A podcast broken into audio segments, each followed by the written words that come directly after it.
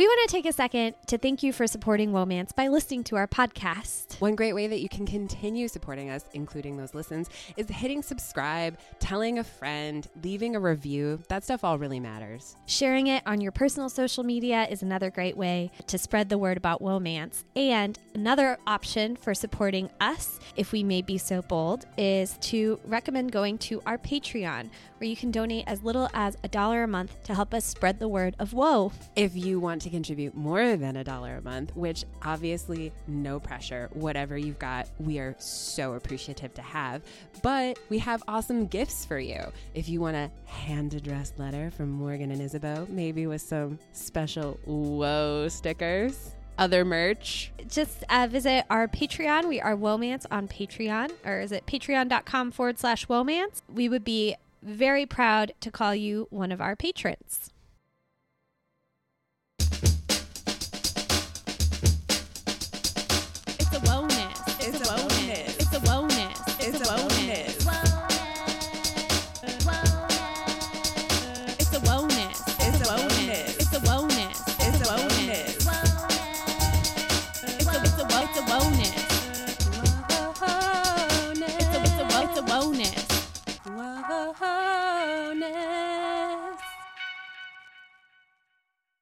Welcome to a wellness. Wellnesses are back.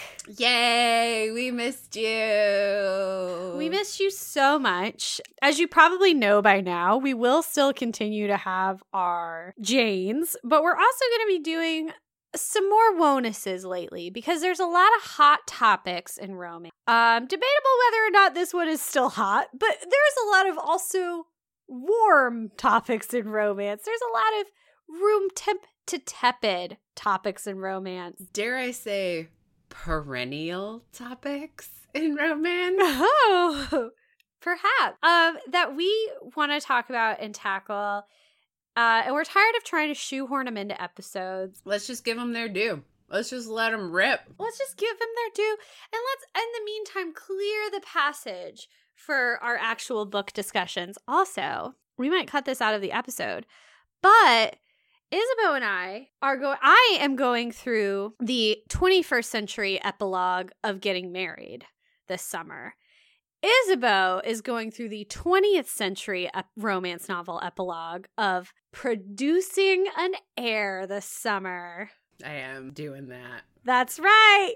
Isabeau's the oven and her fetus is the bun. Yep. It's true. But as you can imagine, that means there's like a lot of unpredictability for us. And one of the things that I think has made um, romance last as long as it has is that we read other stuff. and so being conscientious of the fact that we've got so much coming up, we're going to have more bonuses. And if there's anything you want to talk about us to talk about with bonuses, we are more than happy to outsource our creative direction to you, the listener. so be sure to like DM us on Instagram or Twitter or Facebook and or email us romancemail at gmail.com and let us know what you want us to talk about. Absolutely. What is noodling in your noodle? What are the perennial romance topics that you don't feel like get enough play on all those other podcasts? We love to turn over that rock with you. Yeah. Or maybe you just like hated their take and you'd like another chance with someone who maybe has a take that you're into. Speaking of which, I did try to outsource some of the production creative direction on this episode to our listeners who follow us on Instagram at Womance. But unfortunately, no one replied to my story in time. So it's just going to be me asking you questions about a little phenom we know as Julia Quinn's A Bubberton series. Specifically, the Shonda Rhimes Netflix adaptation of The Bibbertons. Isabeau, did you read any of the Bridgerton books? Number one and number four. Number okay, which one is number four? What number one? Who's number one's story? That's the Duke, the one who likes to lick spoons, according to Shonda Rhimes. Okay, it's called The Duke and I. Which Bridgerton is it about? I actually don't know this. Daphne. Daphne, the daughter, Okay, the firstborn daughter. so here's what I know about the Bridgertons. Great. That's a great place to start. Okay, here's what I know about Bridgerton's the series.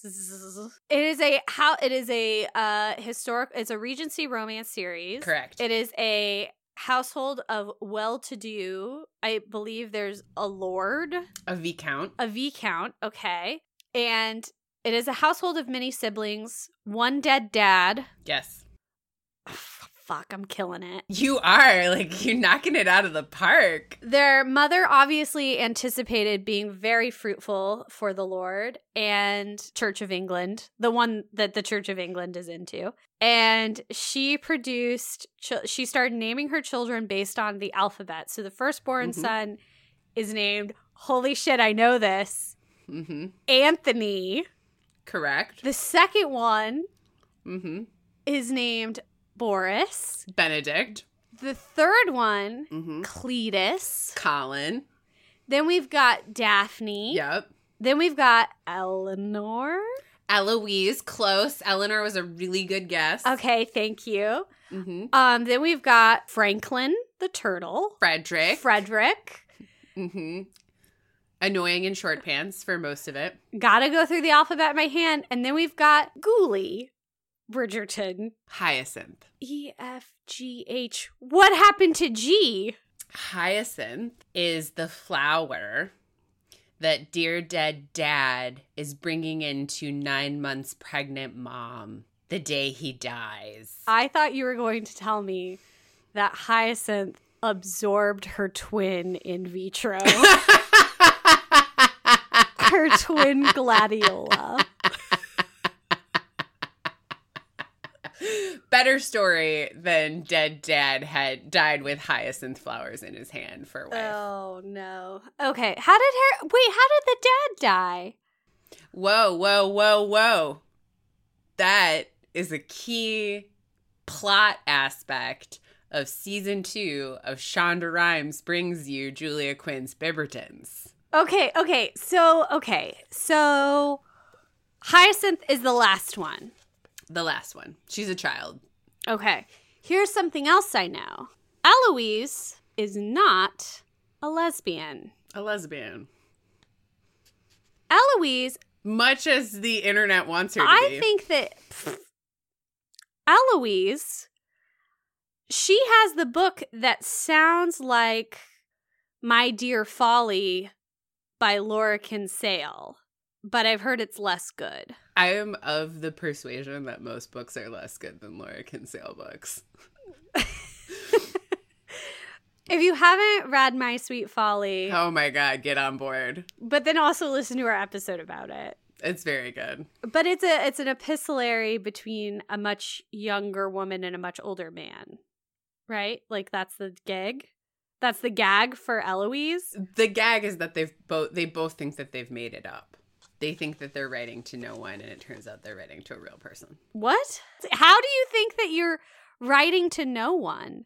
Because you start by writing to a person who never writes back and like in the Laura Kinsale book, she believes that he's been killed in the Oh, he ghosts her. Yeah. right, and same thing happens to Eloise. Oh, okay. So yeah, it's exactly like My Sweet Folly, Yeah.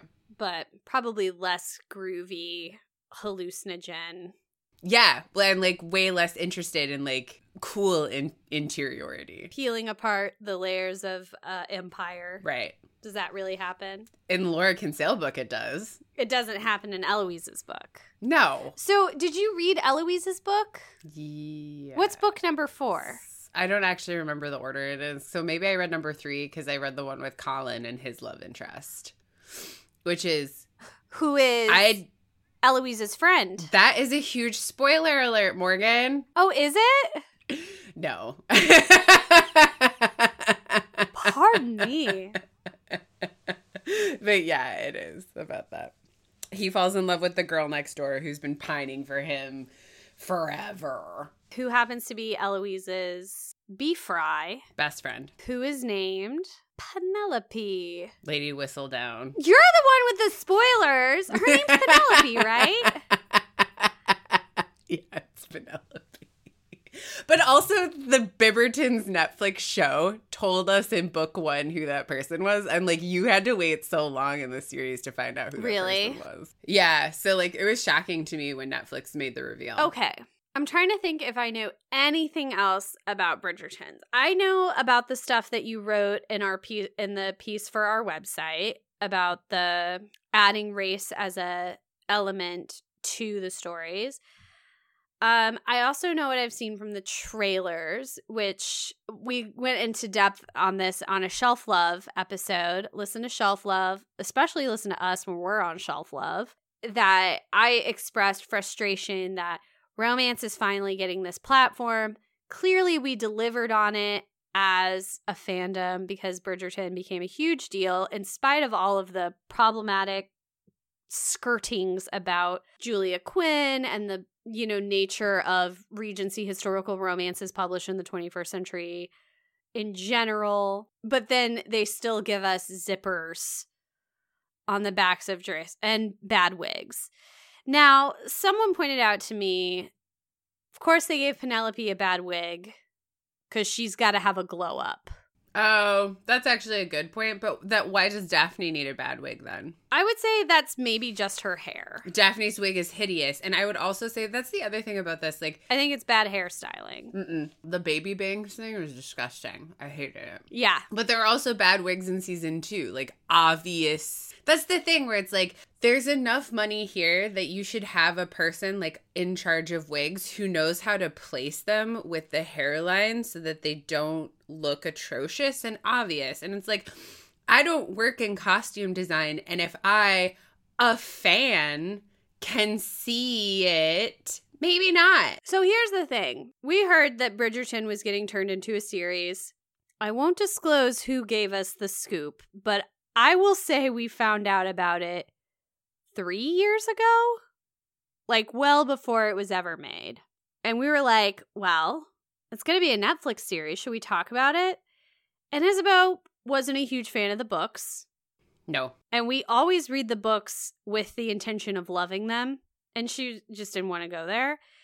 And then, you know, we start to see the zeitgeist pick up around it. We're like, oh, maybe we should do something. But then, like, other people were doing like really cool stuff around it, learning the tropes, like, watched every episode in one night and knocked out their like podcast. Like, they like really turned and burned it. And we still like weren't that interested in talking about it. And we were like, what are we going to add to the conversation, right? Like we hear all these things, people reach out to us. Um, you know, we've long been a safe space for people who don't love Lisa Kleypas to reach out to. We've long and we've become a safe place where people started reaching out as the show was coming out and being like, "Hey, like I'm really weary of the sexual assault that's going to be in this episode and I feel like nobody's talking about it. And I would be like, "Oh, can I share this?" And then like eight people would reply and be like, "Me too." And I would share that, you know. You know, here at Womance we realize that we do feel fill a vacuum in you know, people not wanting to feel alone and being critical or weary of something. And also I now feel like we are filling a val- a vacuum that is what we initially for Bridgerton, which is the vacuum we initially set out to fill, which is two assholes talking to each other about something we feel irrationally strong about. What I love about this show is that Isabel gives me no pushback on that statement I was like, the sun sets in the west, Morgan. because it's true. but I have found myself getting because I've avoided reading the books. Um, we have a mutual friend who texted me uh, when Bridgerton first came out on Netflix and was like, "I just saw the first season. I'm gonna buy the first book." And I was like, "I mean, like I have better recommendations, but live your life." She then slapped me in the face and continued to read Bridgerton and then stopped recently and texted me like I have to stop like it's it's not as good as it was. And it made me realize like I've been deeply resistant to reading it. I've been deeply resistant to watching it because I want to be a contrarian. And there's probably others out there like me or people who have watched the series or just read the books and been like what what's that whole deal about? And I was like, I am still a romance novice with my romance expert friend, Isabeau, who can help guide me through this. And Isabeau has watched both seasons and has read the two books that we mentioned and corrected me on the names of the children. So clearly she knows enough. to be your cruise ship director Yeah. on the USS Bibberton. So there was a time when like it was enough to know that that guy licked a spoon. Mm-hmm. Like you could get through like any conversation. It was like Isabel remembers this era of my life when I was like, all I need to know about the Chicago Bears is that I'm upset with the owners Yep. and that we should trade out that one quarterback who is dating uh, Heidi Jay Cutler. Jay, Jay Cutler. Mhm. And so I like so like anytime someone said like Chicago the Bears, I'd be like, ugh, Jay Cutler yeah. and just let him go, you know? And so, like, people would be like, oh, Bridgerton. I'd be like, ugh, the spoon. And people would just go. Yep. But this has become a much more richer, much more prescient text. There are now people paying to go to the Bridgerton ball. In Chicago. It's going to be in Chicago. Yeah, dude, there's a Bridgerton ball in Chicago. People are getting tickets now. Did they offer us free tickets? They did not. Motherfuckers, let's rip their assholes open here. What is the Bridgerton ball? Like, what is the relevance? How, do, like, there's a diamond appointed? Yeah. Like in the show. Well, I haven't seen the show. so do you want to start at the show? Well, I want to ask you specific questions Okay. because I think there's like enough that, like, I can determine Daphne falls in love with the Duke. Yep, she rapes him and gets pregnant against his will. Yeah. Well, I'll ask about that stuff later. That's the first season. I want to start with what is the the context for the Bridgerton ball? What is a diamond? Oh, you're not talking about the thing that's taking place in Chicago, which is like a dress up ball. You're talking about in the text itself. No, I I think that I'm I'm gonna keep it to I'm gonna keep my questions to the television show and the book Got great, helpful. because I've seen enough TikToks to know that the Bridgerton ball exists, what it looks like, and I know enough to know that you can order drinks Yep. after you buy tickets. Yep. Which like what is this? So a concert?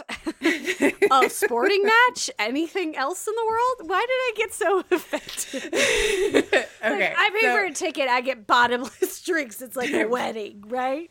Where right. buy- I mean, that would be technically true of the come out ball. So, like, the Bridgertons do throw balls, that's true. But the ball wherein the diamond is chosen or where the diamond is presented is different, right? So, each season thus far has started with the presentation of the debutantes. So, in Regency England, anybody who's anybody gets a London season, and that starts with your presentation to the Queen. You bow in front of her, you wear white, everyone oohs and ahs over your dowry. And then there's a series of balls wherein you enter the marriage mart. So what do you mean everyone oohs and ahs over your dowry? Do you like bring a treasure chest with you? Your mama, as well as others, know how much you're worth. Because of the book? The peerage book. Oh yeah, De Beers. So they know who your blue blood belongs to, which cousins married your other cousins, as well as the the, the case of your estate, like whether or not your dad uh, left you with nothing that wasn't entailed. But as avid romance readers, we know there's lots of ways to obscure your dowry, to obfuscate. Daphne does not do that. Neither do the Sharma sisters, which was changed from the original text. okay, wait, okay. So the Sharma sisters don't obfuscate. The Sharma sisters don't have a Uh, okay, well, okay. And they're like upfront about it. Very, because they're being presented by Lady Danbury, who is vouching for them. Okay, well, I feel like we're jumping ahead. Because Okay. the, the Sharma sisters are from season one. I asked No, they're you- season two. Oh, from season two. So, Mhm. okay, what is the Bridgerton ball in reference to? First question. Go. Again, like which Bridgerton ball? Like they're The the one in real, the one where you can buy tickets to. What is that in reference to in the books or the TV show? that's in reference to like the big balls that happen. I don't think it's in just like balls generally. Yeah, there you like in the first book there are three balls. In the second book, I based on the TV show, there are multiple balls. which is historically accurate. Yeah, the London season is full of balls. And every Regency romance novel you read, Yeah, it's balls on balls on balls, bunk, sweaty balls, block, drunk balls, all Mac balls. So, what is the diamond? The diamond is the debutante who's been presented to the queen and the court itself, who is chosen as the the catch of the season. She's the prettiest, she's the smartest, she's the wittiest, she the it girl. Chosen by Queen Charlotte. Okay. I assume that all of the string quartet covers of top 40 songs are related to the balls in the TV show. Mm-hmm. Do they just, is that just the general soundtrack? Is top 40 songs provided by the Vitamin C Quartet? Yes. I know about that because I went to my local coffee shop and one of the baristas was loudly explaining to his manager what the soundtrack to Bridgerton was, and he started playing Vitamin C quart- string quartet, and I was like, "There's no way." Is way. Is way. It happens at the balls. It happens during very dramatic scenes. It happens when they're alone. It is top 40 on cello and viola. Can I get an example of something, an example that stands out in your mind of a really well chosen or poorly chosen Mm. pop song performed by a string quartet in Bridgerton, season one or season two? The floor is yours. Thank you. I will refer to season two because it's much fresher in my mind. But at one of the balls, uh, Dancing on My Own comes on, which is By Robyn. which was both hilarious because as if you are familiar with uh, period pieces, no one dances on their own. All of the dances are scripted. and it You could feel like you're on and it doesn't even get into the emotional center of the two characters who have really just like because like if they were truly dancing on their own like there's a very famous uh, scene in Pride and Prejudice with Matthew Macfadyen where they are doing the scripted dance and like the people fall like the there are no more people and it's just them dancing on their own together. That doesn't happen in Bridgerton. So like I think I think the showrunners imagined that it would be ironic, but it neither works on like it doesn't work on the level of the song lyric being explicit and it also doesn't work on the emotional level of what's happening between the characters but i will say it is a really really good cover Um, so it's not like they're like feeling lonely and rejected through this dance. they're like actually feeling each other a lot in that scene and it's dancing on my own. That is upsetting. It's a Mm-hmm. little okay. It's like, did you listen to this song or do you just like the way that it sounds on Quartet? Because, like, it sounds amazing, but, like, it does not. It is like, we're missing it on both beats. Okay. So what I'm hearing, if I'm reading between the lines, is that Bridgerton, the TV show, is not expecting you to read between the lines. No. Okay. It also does not lend itself to what I would say is like any kind of period historical critique because like you and I could go hard on how shitty the dresses are and like zippers for days, but also literally they That's why I refuse to watch the show. they also just don't do empire waists like correctly. And so like there was this whole conversation about like several of the characters. It's less egregious in the main characters i will say but for some of the ancillary characters i'm like why are you wearing a 1950s upholstered dress that's just instead of a A Dior, the new look, instead of Yeah, I'm like, and it's just instead of being tea length, it's floor length. I'm like, I don't, none of the colors are correct. None of like, and so like, I don't want to get into that because like, I think the TV show really leaned into costume as play place. Okay. So like, I don't think it's useful to be like, it's not period appropriate. It's not, but it's not intended. So you feel like, well, I would say probably the creative direction overall because it looks awfully sunny and florally and Yeah, London during the season isn't necessarily that either. it looks a little bit like a prom theme, doesn't it? Yes. Like someone has put out blue cellophane and plugged in a rope light underneath it. Lots of fake wisteria. Lots of fake wisteria. Well, I kind of like that. I kind of because I I think romance novels like that's the version of history that they tend to live in is like a very colorful we're not actually writing about history we're writing about our current moment. But it's so interesting that julia quinn's novel is adapted in that way given some of the things she said. Allegedly we weren't in the bookstore we just read the tweets after the fact right? We're being awfully cagey. She said that she doesn't write people of color into her books because their history is a bummer. Her some tweets, not by Julia Quinn, but by other people who were at her talk at the Strand, I think, that she said she did not write people of color into her romance novels because she did not believe that people of color had happily ever afters. Which is historically inaccurate and also It's just what people f- fall in love and find happiness in all sorts of contexts. And telling a single story about a group of people, perpetuating a single story about a group of people is a you shouldn't do it. Like that's fucked up. Also, just like wrong. Like Alexander Dumas, who wrote The Three Musketeers, was a black man and a duke. like, Yeah. it's just like, it's also not hard to find historical people of color who like did very well for themselves and like lived really cool lives. So, like, mm, A, a lot of people believe Queen Charlotte herself was a woman of color mm-hmm, in history. And she is portrayed by a black actress mm-hmm. um, in the series. And is now going to get her own spin off, Yeah. Young Oh. Queen Charlotte. Really? Mm-hmm.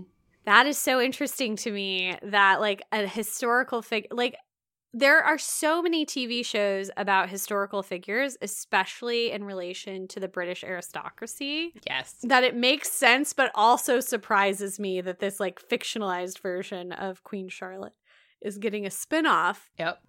What other questions do you have about Netflix's season two of Bibbertons? Well, it's season two and season one. So I understand. So when I first started seeing the casting coming in for the show, I saw a lot of praise for colorblind casting. But I think like race actually plays a role in the show. It does. Can you tell me about that? like, how does that work? Sure. So in season one, the Duke is a very light skinned black man. And he has this whole thing like his dad's really shitty and like blah, blah, blah. But he has a very weird conversation with Lady Danbury, who is this incredible powerhouse black woman, where she's like, you know, Queen Charlotte is, you know, queen and like we've made it. And he's like, they will tear us down instantaneously for anything. Like if you think this is going to last, you're wrong. Um or if you think that we're going to be allowed to make mistakes, you're wrong. And so that felt like very much like a conversation Does he say in the context of like, why is he talking to Lady Danbury? cuz she's like you can be happy, like you can relax and he's like you're an idiot. And is it because they are? Does he say explicitly because we're black? No, he just says they will tear us down and like you're left as the audience to imagine what he's discussing there. Okay. But since she makes specific reference to Queen Charlotte, it sell- the subtext to me suggested that it was about race. And then in the second season, the Sharmas have arrived from India. It's made very explicit that their father was like a clerk in what I imagine was like a shipping company or something because they spent their entire lives in India. And like their race isn't really brought up in Mhm. that way. It's much more about class, but you can't disassociate class and race in this era the way that I think the show might want you to. I'm gonna look up if it's true in the books. There's a whole Bridgerton wiki. What's the over under on this existing before the TV show? I don't know. You don't want to predict. You don't want to guess. The Viscount who loved me. Google wants to know if I want to go there. The only obstacle is his attendant's older sister, Kate Sheffield. Not from India. Yeah. If I search India. Oh, yeah, she's not from India in the original book. She's from the countryside. And her last name is Sheffield. Well, that sounds like a lot of uh, that sounds like the TV show is creating a much richer story that's kind of like gesturing like we we talked about My Sweet Folly kind of gesturing towards the ideas of empire. Does the TV show does season 2 explore the idea of empire in India at all?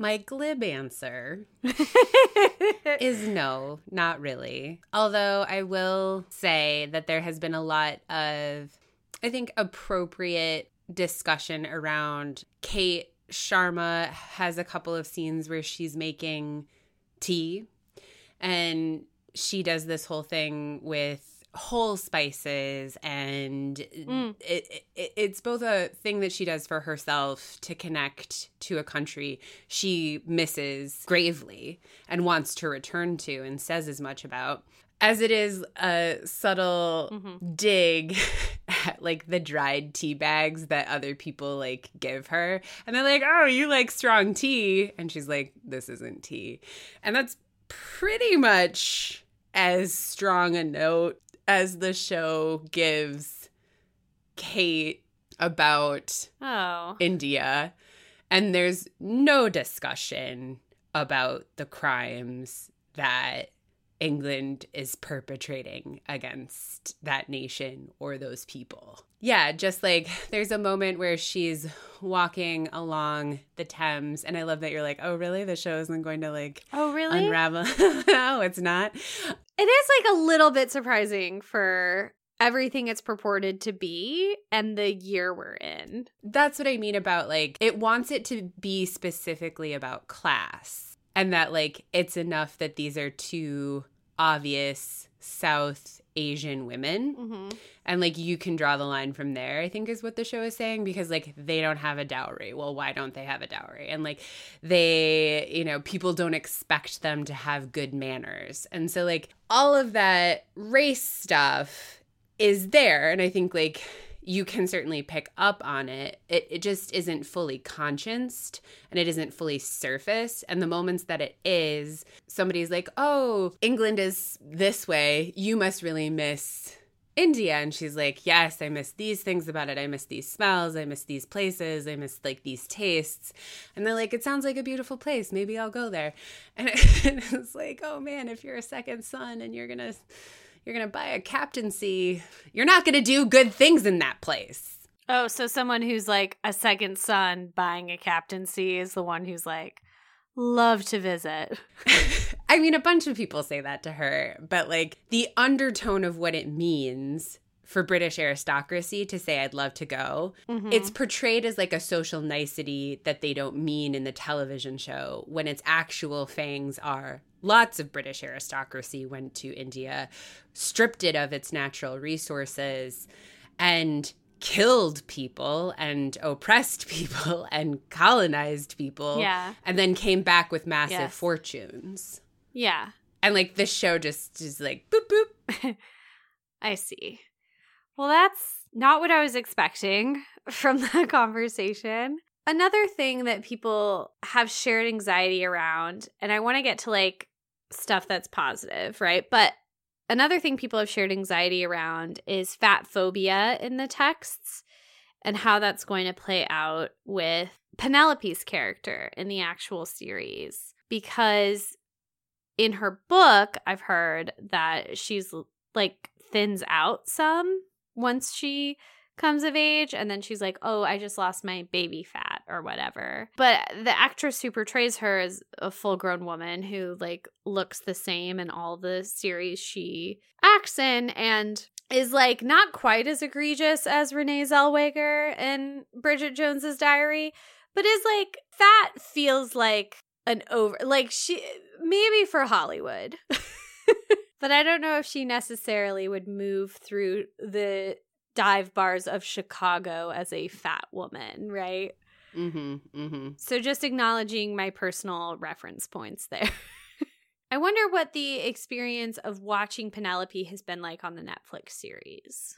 Her fatness is not commented upon at all. Okay. It's that she's a wallflower and she's unfashionable. And so those might be dog whistles for fat are all very thin. And she's the people she's surrounded by are Yes.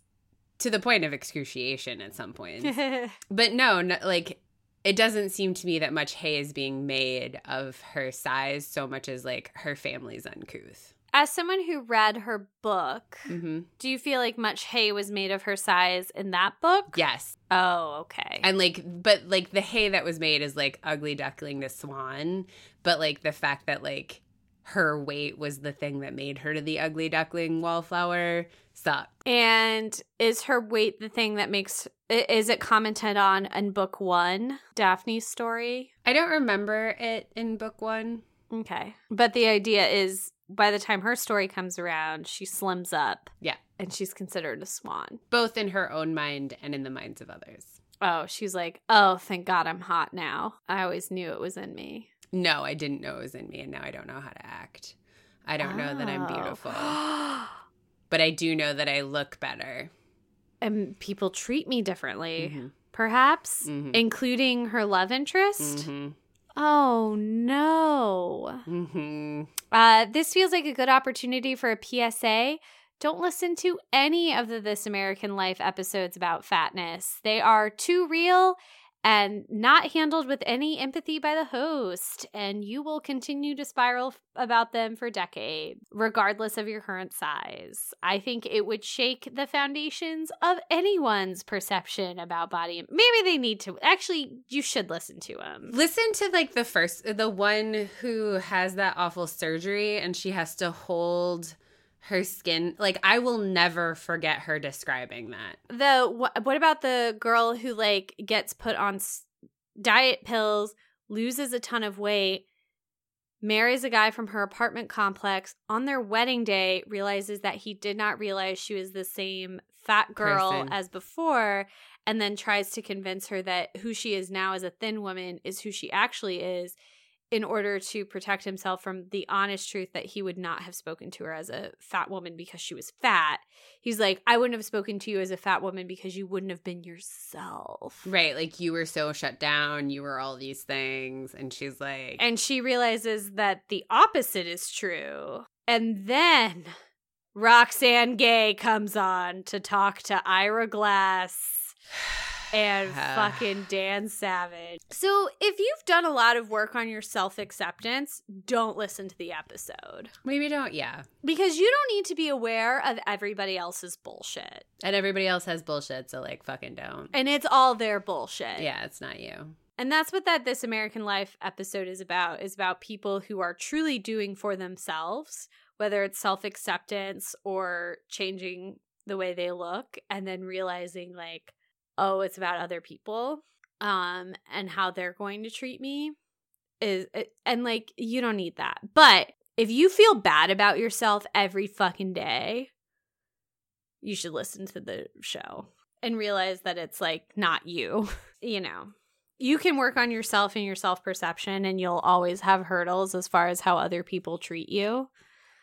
But if someone is genuinely treating you that way because of how you look, it's it's not you. Also, like as a person who pretty much exclusively buys vintage and thrifted clothing, um, who is of a larger size, something that always frustrated me was like, oh, I can't buy anything because like people historically were so much smaller. No, it's because their clothes got worn. Like the reason we have so many small pieces of vintage clothing is because it didn't get purchased and it didn't get worn because it's very rare to be that small and it's always been very rare to be that small. And we've edited the historical record including through romance novels like Bridgerton to create a reality in which thin people were always thin, you know, as thin as they are now. The dresses that are in museums are there because they weren't passed down to children and worn to death. Like those women died. Wasps have always looked like wasps, Yeah. is the thing. Bibbertons. And the Bibberton, I think it's relevant to the Bibbertons and this story. And It is. It's super relevant.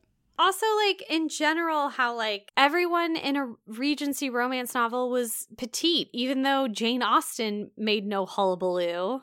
Mm-mm. You know who did? Charlotte Bronte. Charlotte Bronte did make a hullabaloo about size. Okay. Do you think the TV show will comment on size? I imagine that they'll have to in season three. It would be weird if they didn't at this point. Why is that? Because of how the show talks explicitly about beauty, both in its materiality and everything else. Like it's, it, I mean, it's um, maybe they won't because it's it's exactly or very similar to the race thing where it's like we have race conscious casting. We changed or we changed Kate Sheffield to Kate Sharma. Look at how good we're doing, but then have her face the ton and have all of the stuff about India underneath, but like still present, quote unquote, and have all of the explicit stuff be about the fact that her sister doesn't have a dowry. Potentially how they could deal with weight, where it's like, oh, it's not that we don't like you because, you know, you are heavier. It's because you're a wallflower and you're not confident and you've like you've allowed yourself to be passed over. It's like I can imagine that people would like say that explicitly, mean it in the show. Yeah. This show doesn't deal with uncomfortable truths. That's not its that's not its bag. Oh, okay. Well, it's it's like I don't know. I guess I just thought it would. What I mean, well, is it a romance? Is it a romance without angst? all of the all of the angst is between the two people who want to fuck each other and can't.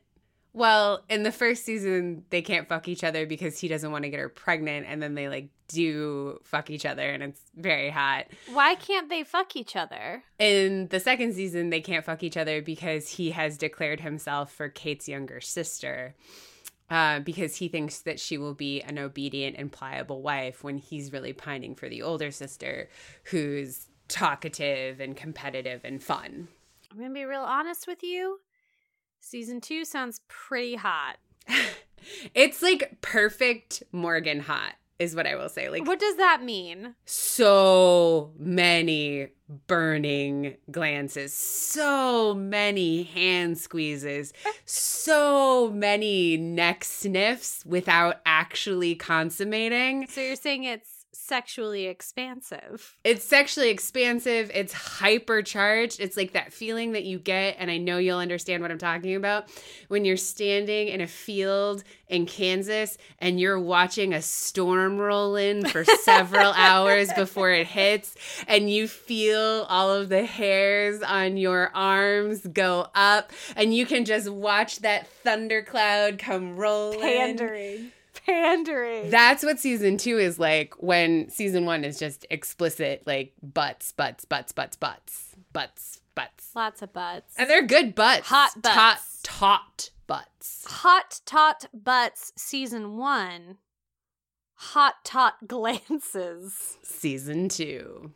I mean, it's honestly perfect for you in that way. Yeah, I mean, like I look, I'm I'm only human in the way that I'm human, and I love a hot top butt.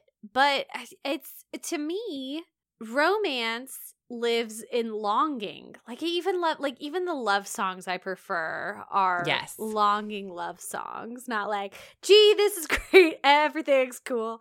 I love having sex with you. It's I like longing.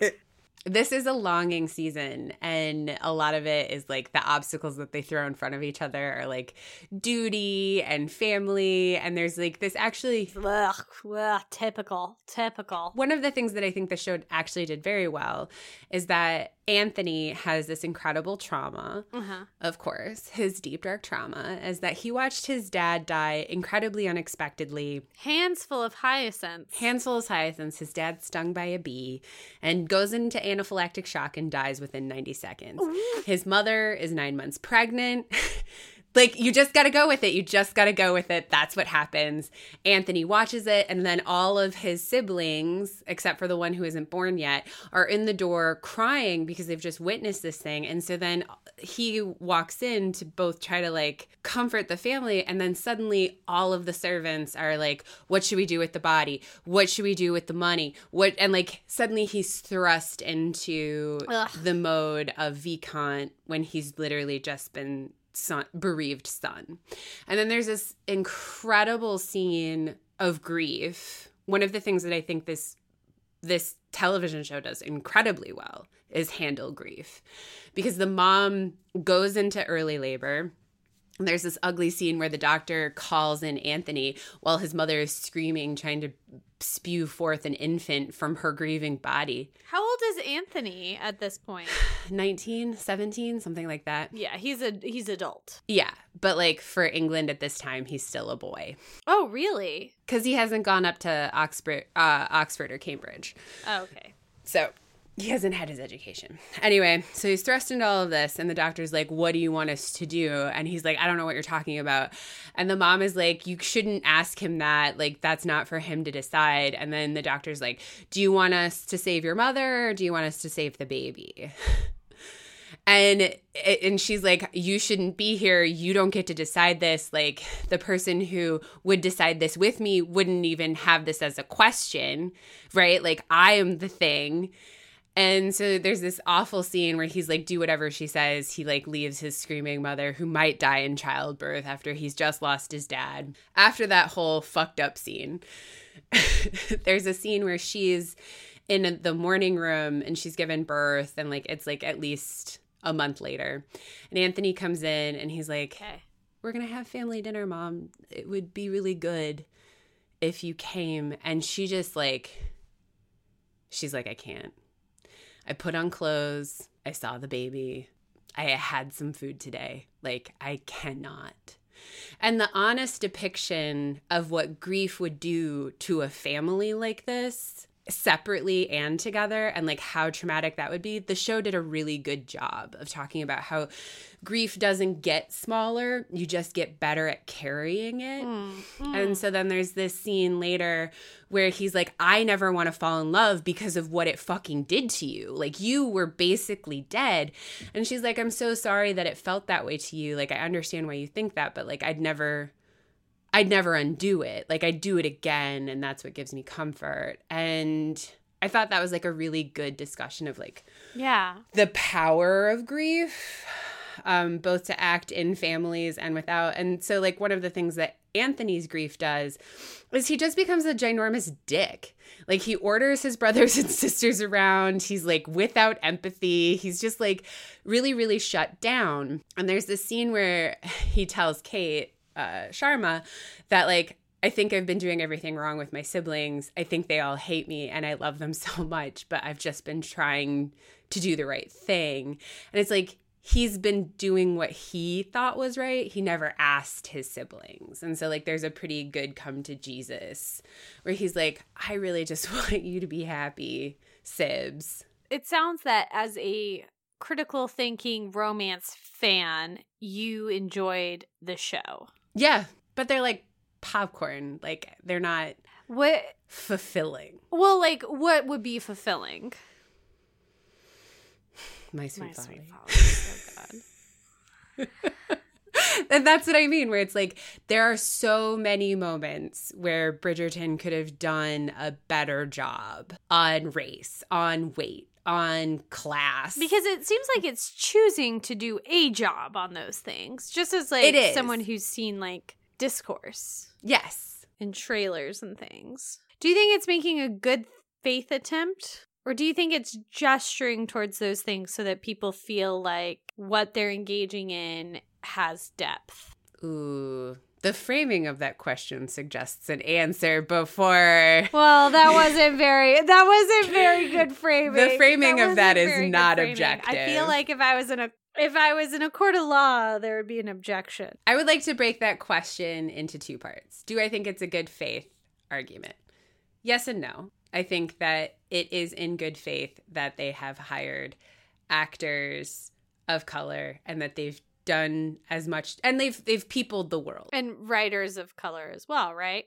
and writers of color. hmm It's ju- and it's not just the Sharmas. It's it's the whole background. Like the the extras are also, and it's not just the servants. Like there's it's a colorful world. Yeah. Does that sincere effort do anything other than progressive wash the show? No, not in my estimation. But like that's what it is. It's like when um you know, detergents are like, we're green. And I'm like, what did you do to be green? They're like, we use 13% less plastic in this one bottle. And I was like, oh, you're green washing. Okay. By the way, you can clean your clothes with two tablespoons of deodorant and a gentle cycle on cold. Like you wear your shirt once and then you wash it. You know what I mean? Like what's going I mean like maybe if you like gushed blood onto something, which I do frequently, um it requires a little bit more elbow grease. This show is not applying very much elbow grease into the space of what it could. I don't know. I guess I thought like the series had added in people of color to add to make explicit issues that have always been prevalent, right? Like Alexander Dumas faced a lot of the same shit that a person of color and power would face today.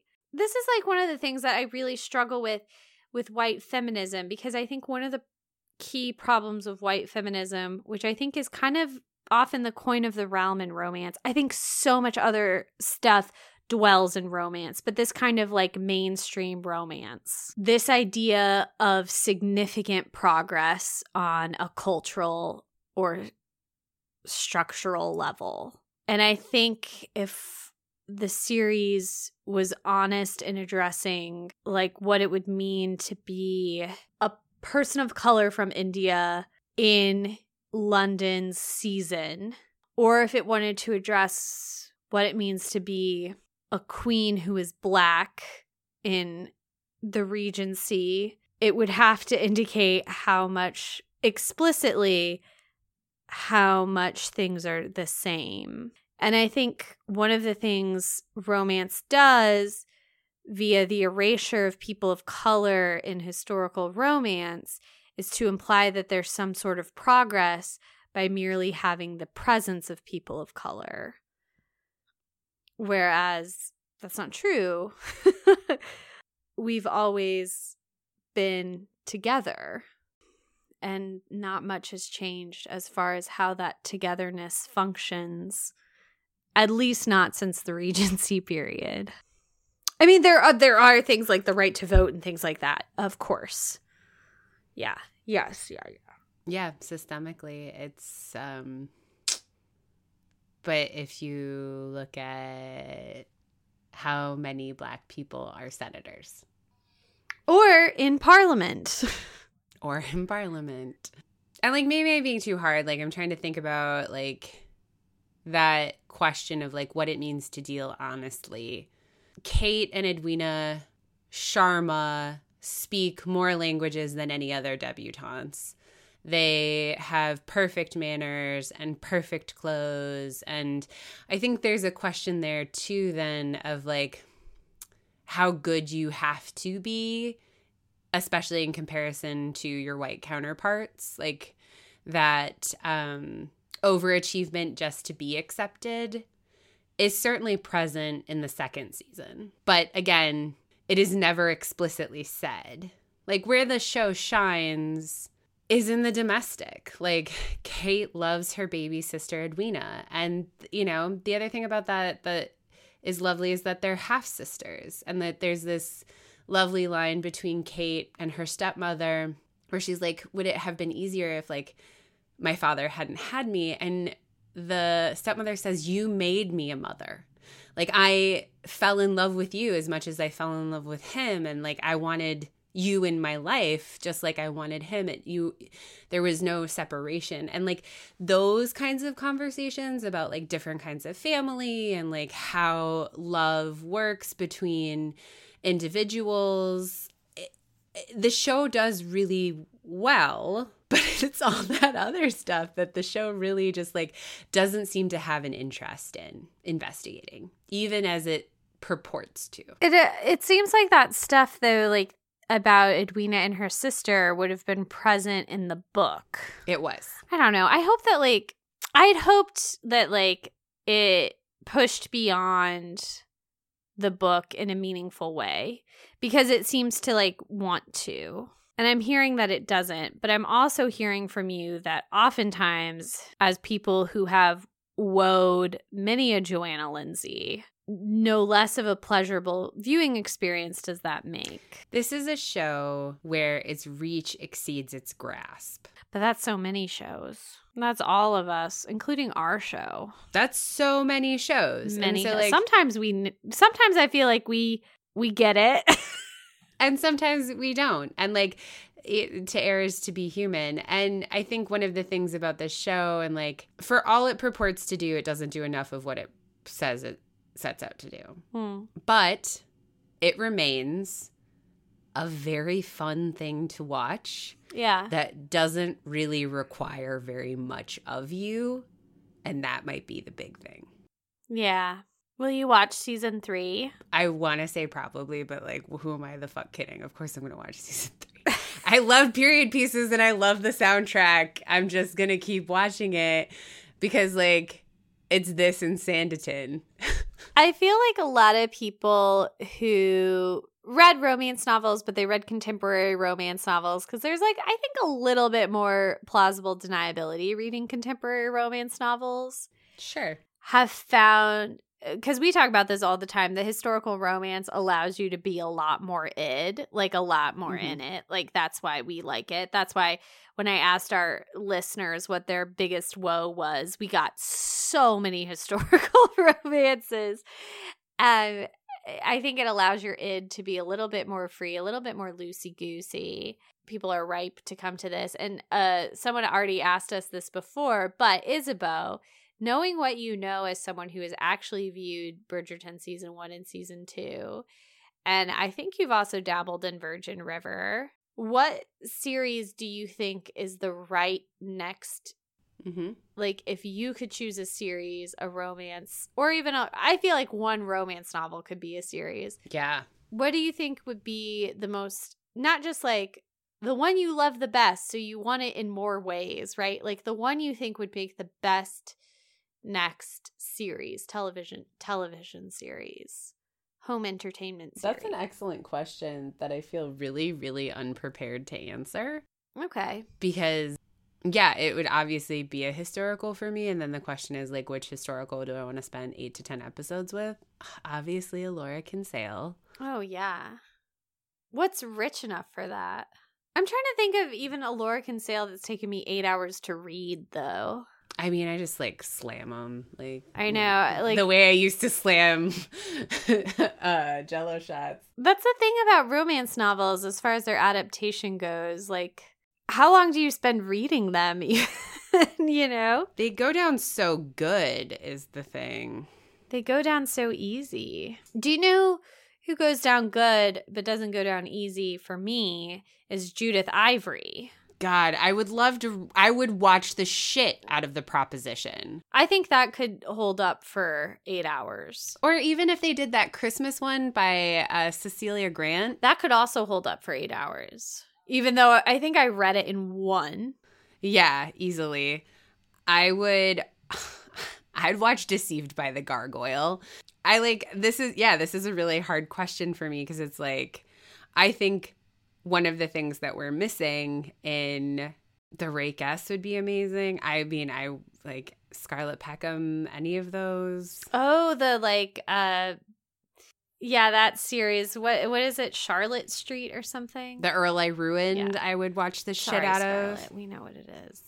Um, Sherry Thomas has some good ones. Can I say, like, I know Beverly Jenkins gets thrown around a lot anytime black historical romance comes up, but I will say Beverly Jenkins writes texts that I think could hold up to an eight hour adaptation. But I also think it represents something which is like a like a, a real commitment to historicism, telling a story that's accurate, but also telling stories of black joy and black love that are not super prevalent e- especially on like something like a netflix series Mm-hmm. God, Jeannie Lin, you know? The the problem isn't that romance isn't right for adaptation because it 100% is. In many ways, the books are incredibly cinematic, have fade to blacks already written into them. like it's it's kind of clear where like even Bridgerton's shortcomings are is that like the text is rich enough, the origin text in itself is rich enough to carry an entire series. And for people who read romance, like Julia Quinn is like a good romance author. mm-hmm. But is she Beverly Jenkins? Is she Laura Kinsale? Is she Judith Ivory? is she Sherry Thomas or Courtney Milan? I mean, there are like so many people working in the spaces that are also trying to deal with big questions that like historical fiction's ripe to deal with. Like as we say, we're never writing about 1814, we're always writing about now. I think the next histor I think the next romance adaptation should be one of those romances that is dealing with big questions directly so that you don't have to do like an attempt at addressing them directly that falls short. But I am also hearing Bridgerton is a nice little watch. There are worse ways to spend 8 hours. if you like pretty people staring at each other hungrily while dancing on my own plays on a string quartet, might I And Amazon Prime has taken off so many of the PBS. It's so series. true. But if you're also looking for a historical that does deal with this kind of stuff much more better, might I recommend Phryne Fisher's Murder Mysteries? It's not quite a romance, but it does deal with racism, classism, and patriarchy explicitly head on more than once and doesn't do it flinchingly. So that would be that.